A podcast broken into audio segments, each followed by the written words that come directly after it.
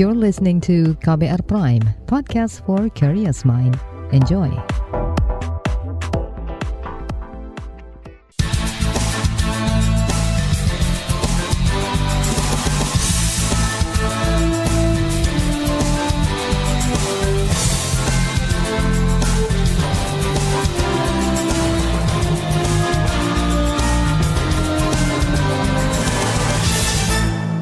Halo, selamat sore saudara. Apa kabar Anda sore hari ini? Kembali KBR Sore siap untuk menjadi teman Anda di hari ini tanggal 11 Juli 2022. Sore ini selama kurang lebih 30 menit ke depan, saya mau ajak Anda untuk menyoroti sejumlah pasal krusial dalam draft Rancangan Kitab Undang-Undang Hukum Pidana atau RKUHP yang menjadi sorotan publik. Ada sekitar 14 pasal kontroversial yang masih tercantum di draft final RKUHP tersebut. Di antaranya terkait penyerangan harkat dan martabat presiden dan wakil presiden, serta pasal penghinaan terhadap kekuasaan umum dan lembaga negara. Pasal-pasal itu multitafsir dan berpotensi menjadi pasal karet yang bisa membelenggu kebebasan berekspresi publik. Bagaimana menyikapi keberadaan pasal-pasal itu? Bersama saya Reski Mesanto, kita bahas selengkapnya di KBR Sore. Saudara, masyarakat terus menyoroti sejumlah pasal krusial di draft final Rancangan Kitab Undang-Undang Hukum Pidana atau RKUHP. Besarnya protes masyarakat membuat pemerintah dan DPR menunda sementara pengesahan RUU itu. Pemerintah mengklaim telah melakukan sejumlah penyempurnaan pada draft final RKUHP yang jumlahnya mencapai 632 pasal. Wakil Menteri Hukum dan HAM Edward Sharif Omar Hiariej yakin perbaikan naskah RKUHP telah menampung aspirasi masyarakat. Tapi ada satu kesamaan frekuensi bahwa ini harus segera disahkan. Tapi kita ya tidak menentukan waktu harus kapan, tapi karena besok sudah penutupan masa sidang, kan reses sampai dengan 16 Agustus, berarti pembahasannya pasti sesudah 16 Agustus. Selama dalam konteks 14 pasal isu krusial, ya. Kalau masuk dalam 14 pasal isu krusial, ya. Misalnya, 14 pasal isu krusial itu kan antara lain adalah kejahatan kesusilaan dalam KUHP. Itu kan menyangkut 3 hal, mengenai kohabitasi, pemerkosaan, dan aborsi. Itu kan masuk dalam 14 isu. Kalau selama 14 isu ada, kita akan membuka pembahasan. Selain dari itu tidak. Saudara, itu tadi Wakil Menteri Hukum dan HAM Edward Sharif Omar Hiariej di DPR pekan lalu. Sementara itu, anggota tim sosialisasi RKUHP dari Kementerian Hukum dan HAM Albert Aris mengklaim pemerintah telah melakukan sosialisasi RKUHP ke masyarakat. Pemerintah juga mengklaim telah banyak mengubah rumusan 14 pasal krusial itu. Jadi sesuai dengan arahan dari Presiden Jokowi pada September 2019 lalu, maka tim ahli dan pemerintah, dalam hal ini Kementerian Hukum dan HAM, telah melakukan sosialisasi sebanyak 12 kali di kota-kota besar Indonesia. Tujuannya adalah untuk menjaring masukan, aspirasi, usulan untuk perumusan RKUHP. Nah, dengan sosialisasi tersebut, fokusnya adalah 14 isu krusial. Nah, fokus dari pembahasan yang dilakukan oleh pemerintah dan DPR tentu merupakan 14 isu krusial RKUHP tadi.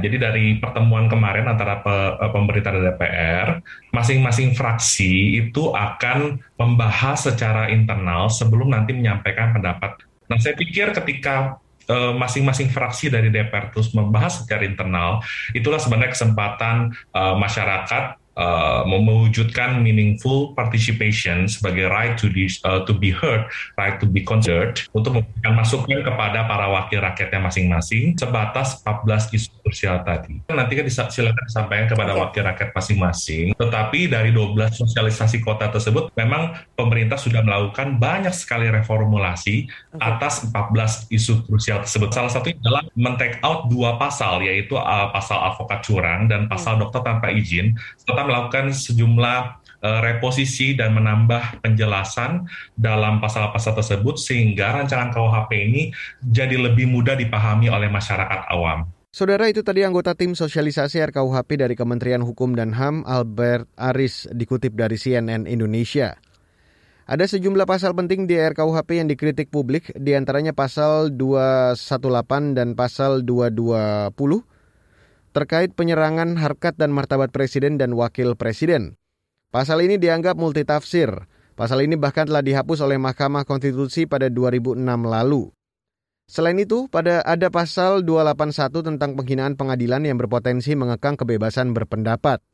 Selain itu, pemerintah belum mengakomodasi sejumlah pasal krusial lain seperti pasal 273, pasal 240 dan pasal 241 tentang penyelenggaraan pawai, unjuk rasa atau demonstrasi hingga bagian penghinaan terhadap pemerintah, kekuasaan umum dan lembaga negara. Kritik adalah menyampaikan pendapat terhadap kebijakan presiden dan wakil presiden yang disertai uraian dan pertimbangan baik buruknya kebijakan tersebut. Kritik bersifat konstruktif dan sedapat mungkin memberikan suatu alternatif maupun solusi dan atau dilakukan dengan cara yang objektif. Ada juga pasal-pasal unik seperti pemidanaan terhadap orang yang mengklaim memiliki kekuatan gaib, pasal pidana terkait unggas yang merusak kebun yang telah ditaburi benih, pasal penganiayaan hewan, pasal penggelandangan, pasal tentang alat pencegah kehamilan dan pengguguran kandungan yang dianggap memasuki ranah pribadi. Hasil jajak pendapat Litbang Kompas pada akhir Juni lalu merekam, mayoritas responden atau sebanyak 89% mengaku tidak tahu terkait rencana pengesahan RKUHP. Dari hasil jajak pendapat itu juga menunjukkan 70,7% responden berargumen masih ada beberapa pasal yang mengganjal sehingga harus ditolak. Dan selanjutnya di KBR Sore akan saya hadirkan laporan khas KBR tentang pasal-pasal RKUHP yang menuai kritik. You're listening to KBR Prime, podcast for curious mind. Enjoy!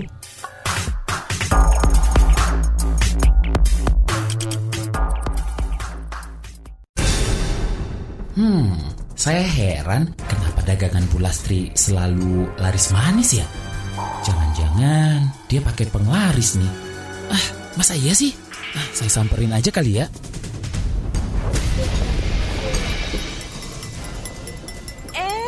Pak Bayu. Gimana Pak? Udah makan siang belum? Iya Bu Lastri, belum nih. Saya lihat dagangan Bu Lastri laris terus. Bu Lastri pakai penglaris ya? Memang betul Pak, saya pakai penglaris. Wah Bu Lastri, saya dibagi dong penglarisnya. Boleh dong Pak. Nih Pak Bayu, silahkan dipakai maskernya. Hah? Masker? Betul Pak Bayu, masker ini yang membuat dagangan saya laris manis sekarang. Karena pembeli merasa aman beli kue-kue saya. Selain itu juga melindungi saya terpapar virus. Karena kan kita ketemu banyak orang. Dan saya juga nggak pernah lepas sekalipun selama berjualan. Dicoba deh Pak Bayu. Laris dagangannya, lari virusnya. Pesan layanan masyarakat ini dipersembahkan KBR, inspiratif, terpercaya.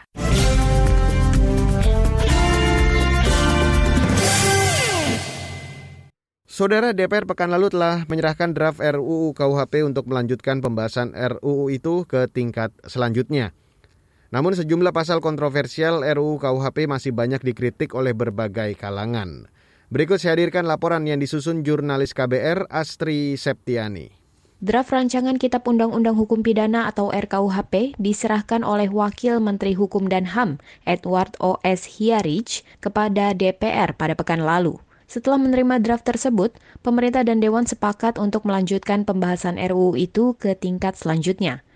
Wakil Ketua Komisi Bidang Hukum DPR, Pangeran Hairul Saleh, menjelaskan RUU akan dibahas secara internal atau tertutup untuk kemudian dibahas terbuka. Adapun beberapa pembahasan internal akan meliputi 14 isu krusial yang menjadi sorotan masyarakat, seperti pidana mati, penodaan agama, alat kontrasepsi, aborsi, dan penyerangan harkat martabat presiden. Setuju ya? Setuju Ketua. 3. Komisi 3 DPR RI dan pemerintah bersepakat untuk menyelesaikan rancangan undang-undang tentang pemasyarakatan untuk diserahkan ke pembicaraan tingkat selanjutnya sesuai dengan mekanisme ketentuan perundang-undangan. Keberadaan sejumlah pasal-pasal yang memicu kontroversi itu dikritik kalangan masyarakat, antara lain soal penyerangan harkat dan martabat presiden dan wakil presiden. The Center for Strategic and International Studies atau CSIS menilai pasal dalam RUU KUHP mengenai penghinaan terhadap martabat presiden berpotensi mencederai kebebasan demokrasi masyarakat sipil. Peneliti Departemen Politik dan Perubahan Sosial CSIS, Niki Fahrizal menegaskan, RUU KUHP harus berkomitmen terhadap agenda demokrasi konstitusional. Ia khawatir pasal penghinaan terhadap martabat presiden tersebut nantinya justru menjadi pasal karet dan Indonesia memasuki fase anti-demokrasi. Problem terbesarnya ada permasalahan pada tafsir terhadap teks hukum. Nah, ini menjadi PR kita hari ini. Bagaimana menafsirkan teks itu? Sedangkan kita tahu bahwa kritik atau protes itu bisa jadi persepsinya menjadi sangat subjektif. Selain itu, draft final RKUHP tetap mengatur pasal penghinaan terhadap kekuasaan umum dan lembaga negara. Yang dimaksud dengan kekuasaan umum atau lembaga negara antara lain Dewan Perwakilan Rakyat atau DPR, Dewan Perwakilan Rakyat Daerah atau DPRD, Kepolisian Negara Republik Indonesia atau Polri, Kejaksaan Republik Indonesia atau pemerintah daerah. Ketentuan tersebut diatur dalam pasal 351 dengan pidana penjara paling lama 1 tahun 6 bulan penjara. Ahli hukum tata negara Refli Harun menilai besarnya risiko kriminalisasi pada draft RKUHP yang telah disetujui, terutama soal pasal penghinaan presiden dan lembaga negara. Menurutnya, ini adalah potret pejabat negara minta dilindungi, sementara masyarakat mudah dikriminalisasi. Padahal kata dia mestinya sebaliknya, masyarakat yang harus dilindungi, sementara pejabat negara yang mesti lebih bertanggung jawab. Ya kan, ketika kita mengkritik Polri, wah, menghina kekuasaan umum, ya kan? Ketika kita menghina DPR, ya kan? Misalnya Dewan Perwakilan Pelesiran Rakyat misalnya, wah itu menghina. DPR kena 1,5 tahun. Lama-lama kita tidak bisa kritik lagi. Karena tadi saya bilang, kita tidak bisa membedakan antara kritik dengan penghinaan. Makanya saya bedakan secara strict. Penghinaan itu haruslah terhadap orangnya. Institusi tidak boleh merasa terhina. Apalagi itu institusi publik yang dibiayai publik. Dari oposisi, fraksi Partai Keadilan Sejahtera atau PKS turut menolak pemidanaan akibat penghinaan terhadap kekuasaan umum dan lembaga negara yang diatur dalam RKUHP. Ketua DPP PKS di DPR Mardani Alisera beralasan, pasal ini rawan mengkriminalisasi masyarakat yang mengkritik presiden dan pejabat negara lainnya. Selain itu, pasal ini juga berpeluang menurunkan kualitas demokrasi di tanah air karena mengancam kebebasan berpendapat. Ya, kan definisi penghinaan, definisi spesifik dan tegas jelas susah gitu. Pasal lain yang menjadi sorotan yakni gelandangan yang terancam dikenai denda sebesar Rp1 juta karena disebut mengganggu ketertiban umum. Pengaturan itu tertuang dalam pasal 429 RKUHP. Pasal ini juga banyak disoroti di media sosial, salah satunya Twitter.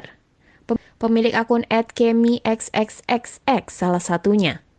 Dalam cuitannya, ia mempertanyakan bagaimana gelandangan tersebut bisa membayar denda sementara tak mempunyai uang. Dirinya juga mempertanyakan apakah penumpang untuk menginap di fasilitas ibadah bisa termasuk menggelandang dan bisa dikenai sanksi. Selain itu, RKUHP di pasal 265 juga melarang seseorang bertindak hingar-bingar hingga mengganggu tetangga pada malam hari. Larangan ini termuat dalam paragraf 8 tentang gangguan terhadap ketentraman lingkungan dan rapat umum. Jika melanggar, masyarakat yang berisik dan membuat tetangga terganggu bisa didenda Rp10 juta. Demikian laporan khas yang disusun dan dibacakan oleh saya, Astri Septiani. Lalu bagaimana kalangan parlemen merespon kritik terhadap pasal-pasal kontroversial di RKUHP? Informasi selengkapnya sesaat lagi. You're listening to KBR Prime, podcast for curious mind. Enjoy!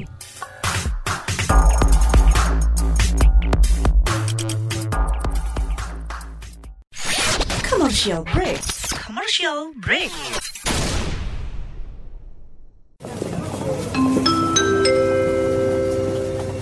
Mohon perhatian, panggilan terakhir penumpang Trending Air dengan nomor penerbangan WT0101 dipersilakan segera mendengarkan podcast What's Trending melalui Spotify. Karena podcast What's Trending sekarang ada di playlist teman perjalananmu. Selamat menikmati. Terima kasih.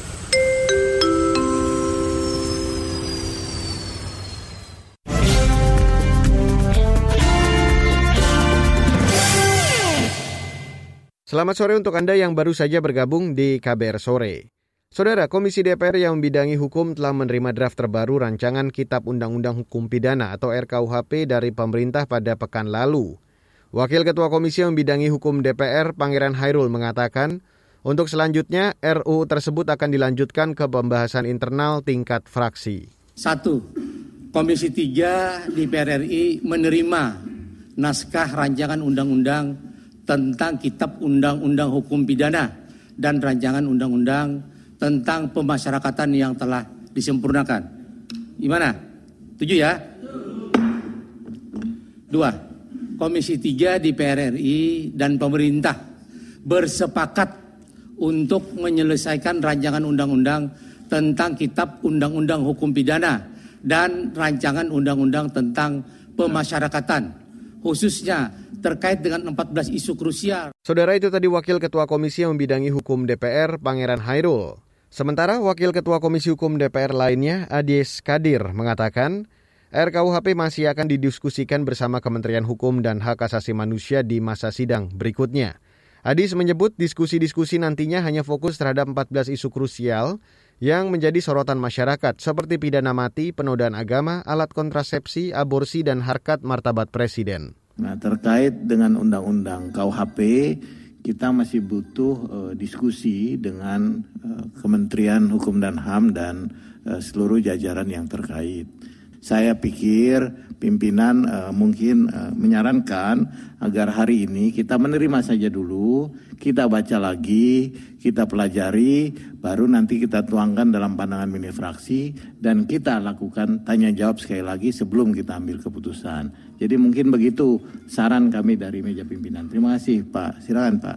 Adies Kadir yang juga politisi Partai Golkar menjelaskan diskusi dilakukan agar nantinya masyarakat lebih mengerti dengan mendapatkan penjelasan masing-masing pasal. Anggota Komisi Hukum DPR dari Partai Gerindra, Habiburrahman, mengakui ada perbedaan pendapat di kalangan DPR terkait belasan pasal kontroversial itu. Meski begitu, ia menganggap RKUHP harus segera disahkan karena pembahasannya sudah mangkrak 3 tahun.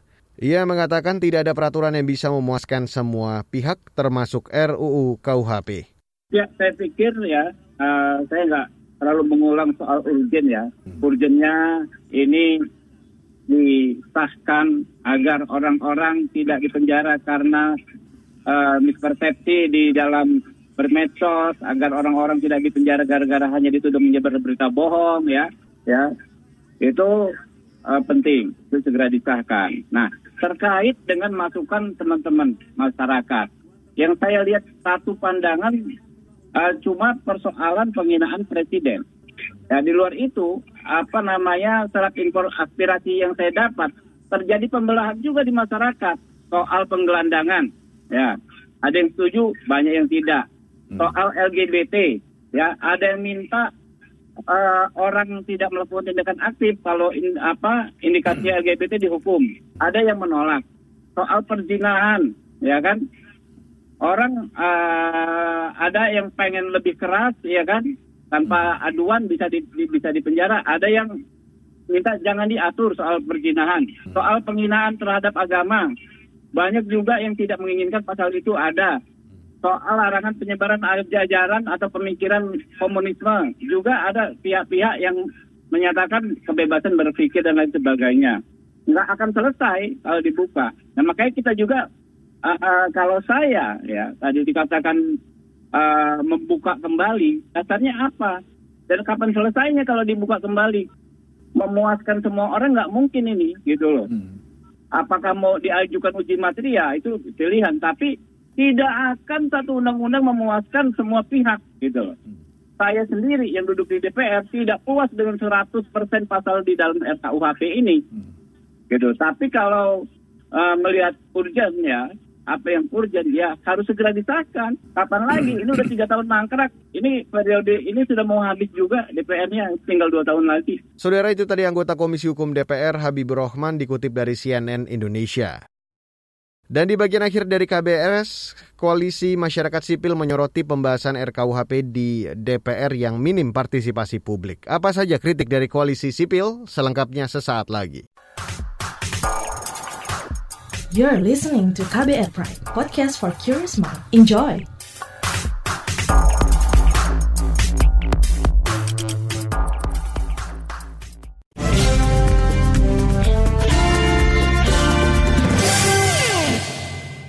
Dan inilah bagian akhir dari KBR Sore.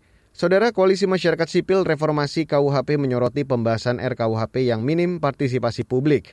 Mereka menilai pembahasan RKUHP hanya berjalan satu arah. Ditambah lagi, draft RKUHP terbaru masih memuat sejumlah pasal-pasal yang dianggap bermasalah oleh publik.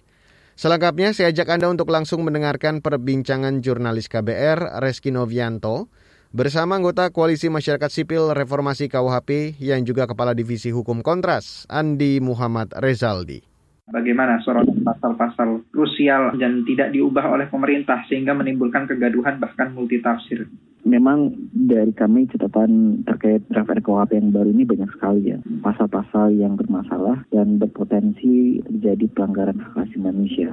Pertama, saya masuk soal pidana mati. Dalam draft RKUHP baik lama maupun baru, itu kan dijadikan sebagai pidana alternatif. Yang mana sebetulnya kami menolak soal pemidanaan mati. Kenapa? Ya karena yang pertama, bahwa hak atas hidup seorang itu tidak bisa dikurangi dalam keadaan apapun, konteks hak asasi manusia. Yang kedua, di perkembangan dunia saat ini 2/3 di dunia sudah menghapuskan pidana mati. Yang terakhir, soal pidana mati ini tidak ada penjelasan ilmiah yang menjelaskan bahwa pidana mati ini dapat memberikan efek jerah. Nah, yang kedua terkait pasal-pasal yang dapat mengganggu kebebasan sipil warga negara. Sebagai contoh, pasal makar. Nah, pasal makar dalam draft RKUHP yang baru itu ditafsirkan secara karet. Padahal dalam konteks definisi makar, kalau dikaitkan dengan bahasa Belanda yaitu anclah, yang artinya harus ada serangan. Nah, di dalam draft RKUHP yang baru ini tidak memuat berkaitan dengan syarat serangan itu sendiri, begitu, sehingga berpotensi bagi seseorang yang berekspresi atau berpendapat berkaitan dengan berbeda pandangan atas satu ideologi tertentu, maka dapat dipidanakan secara paksa dengan pasal makar ini. Sebagai contoh, apabila seorang di depan istana atau di publik dia menggunakan baju atau mengibarkan bendera yang dianggap tidak sejalan dengan negara, maka bisa dipidanakan melalui pasal pidana makar. Nah, sebenarnya tidak hanya itu saja, tapi juga ada pasal soal aksi unjuk rasa. Nah, aksi unjuk rasa ini itu pada intinya kan ingin menjelaskan bahwa setiap orang yang tanpa pemberitahuan terlebih dahulu kepada pihak yang berwenang, lalu aksi demonstrasi itu mengakibatkan terganggu kepentingan umum, menimbulkan keonaran atau huru-hara, ini akan memberikan ruang bagi para demonstran untuk dipidanakan secara paksa, begitu. Kenapa? Karena begini, yang pertama, bahwa dalam konteks Undang-Undang Nomor 9 Tahun 1998 berkaitan dengan menyampaikan pendapat di muka umum, itu tidak ada penggunaan pemidanaan seperti pasal di draft RKUHP yang baru. Nah, yang kedua, jika di dalam praktik ini juga problematik. Misalkan kasus periksaan terhadap saksi pembunuhan di Medan bernama Sarpan, dia diduga mengalami periksaan oleh anggota Polsek Percut Sei, lalu informasi itu diketahui oleh tetangganya, dan tetangganya datang secara langsung ke Polsek, melakukan aksi demonstrasi, dan mengakibatkan terganggu kepentingan umum, dan itu tetangga-tetangganya itu bisa dipidanakan secara paksa dengan pasal ini. Jadi pasal ini sangat problematis, termasuk berkaitan dengan pasal penghinaan presiden, pasal penghinaan pemerintah yang sah, hingga pasal penghinaan kuasa umum atau lembaga negara. Nah, kami melihat pasal-pasal seperti ini tidak relevan dalam konteks negara demokrasi, sehingga sudah sepatutnya pasal-pasal semacam ini itu dihapuskan oleh pemerintah. Menurut koalisi sendiri, pelibatan publik sejauh ini bagaimana dalam pembahasan di DPR? Memang sejak awal, proses yang dilakukan oleh pemerintah cenderung tertutup dan satu arah. Sebagai contoh, ketika draft RKUHP di Kementerian Hukum dan Hak Asasi Manusia, kita memang diundang. Tetapi apakah undangan ketika kita hadir itu dapat diterima atau dipertimbangkan secara baik oleh Kementerian Hukum dan HAM?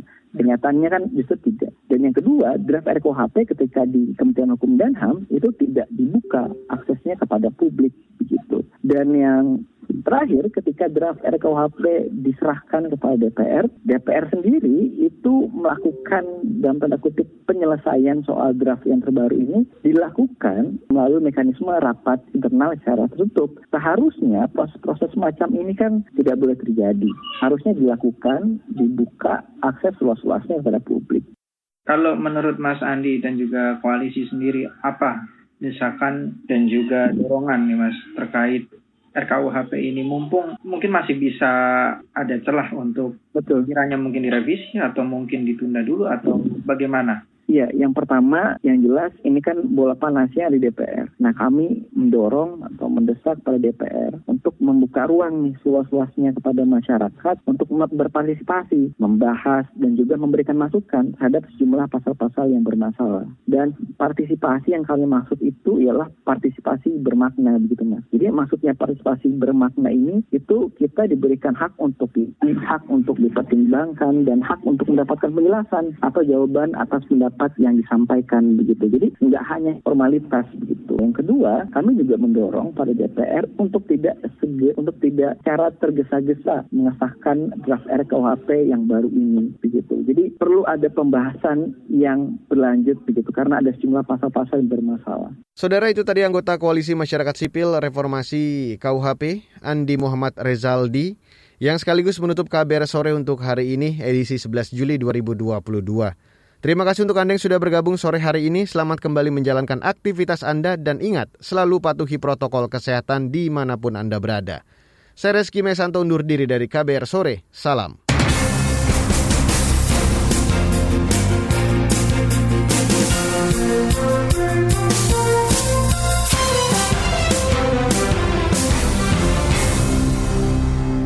KBR Prime, cara asik mendengar berita. KBR Prime, podcast for curious mind.